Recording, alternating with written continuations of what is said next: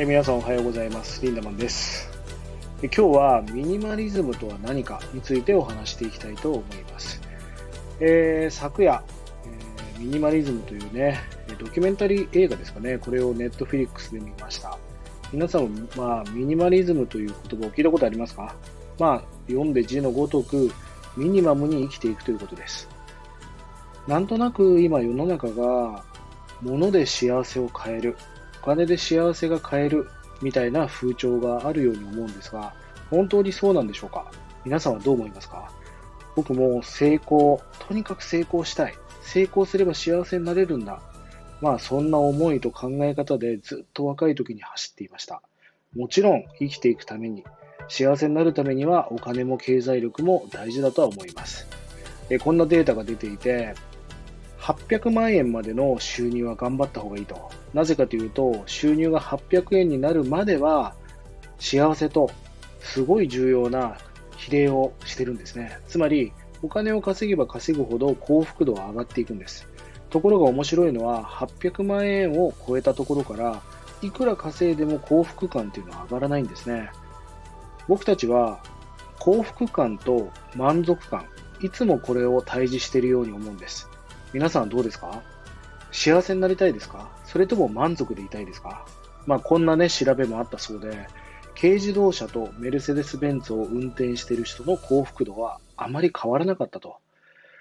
ベンツに乗っている人は満足かもしれない、優越感もあるかもしれない。だけど幸福とは全く関係ないわけですよね。新しい iPhone が出たら嬉しいって思うけど、それは幸福ではないということです。なんかブラックフライデーであったり、まあそういうなんかバーゲンであったり、なんか物、物、物、確かにそんなことがたくさんありました。まあもちろん分かってはいましたが、改めてね、ネットフリックスのそのミニマリズムという、ね、ドキュメンタリーを見て、なんか再認識、再痛感した気がします。皆さんにとって幸せっていうのは何ですか？まあそれは各々が決める価値かもしれませんが、この幸せの中に僕は重要なのは、やっぱり誰と繋がっているかとか、自分がどれだけ自分のやりたいことをやり続けたか、そして後悔がないか、いつも感情がね、マインドフルネスのように溢れているか、そして忙しくないか、うんなんかその承認欲求だけに埋もれていないか、まあ様々な要素があると思うんだけど、このミニマリズム、ミニマリストと言われる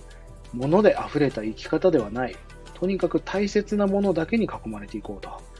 まあ、断捨離という言葉も流行りましたし、アメリカでは近藤まりえさんがね、近藤とか、こんまりみたいな感じで、片付けのことを近藤って言うんですよね。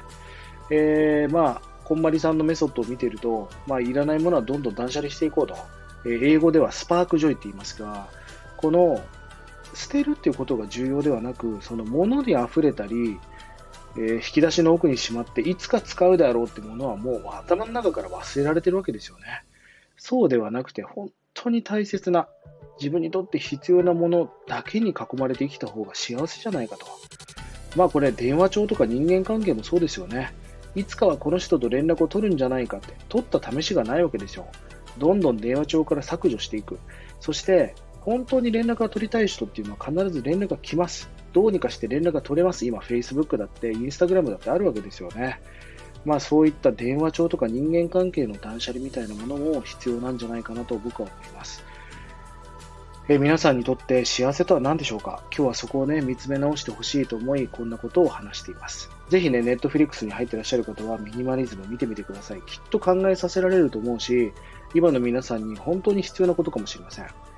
今ね、朝の6時49分ですが、僕はこの1週間ぐらい、朝6時に起きると決断して、今毎日ねやっています。今ちょうど筋トレ、ストレッチ、ヨガを終えてね、えこの F、スタイフを取っていますが、1日ね、24時間しかないわけですよ。分数にすると1440分しかない。ね、約ここで5分ぐらい僕も喋るわけですが、1440分のうちの5分を使うわけですよね。大事な時間ですよね。えー、そんな時間とは何なのか、人生とは何なのか、そんなことを皆さんとね、今日は見つめ直してほしいということで、こんなことをお話しました。えー、ぜひね、そんな見つめ直す時間を3分でも使って、えー、物とかお金だけではない、本当に大切なものは何何なのか、ぜひね、そんなことを見つめ直してほしいなと思います。リンダマンでした。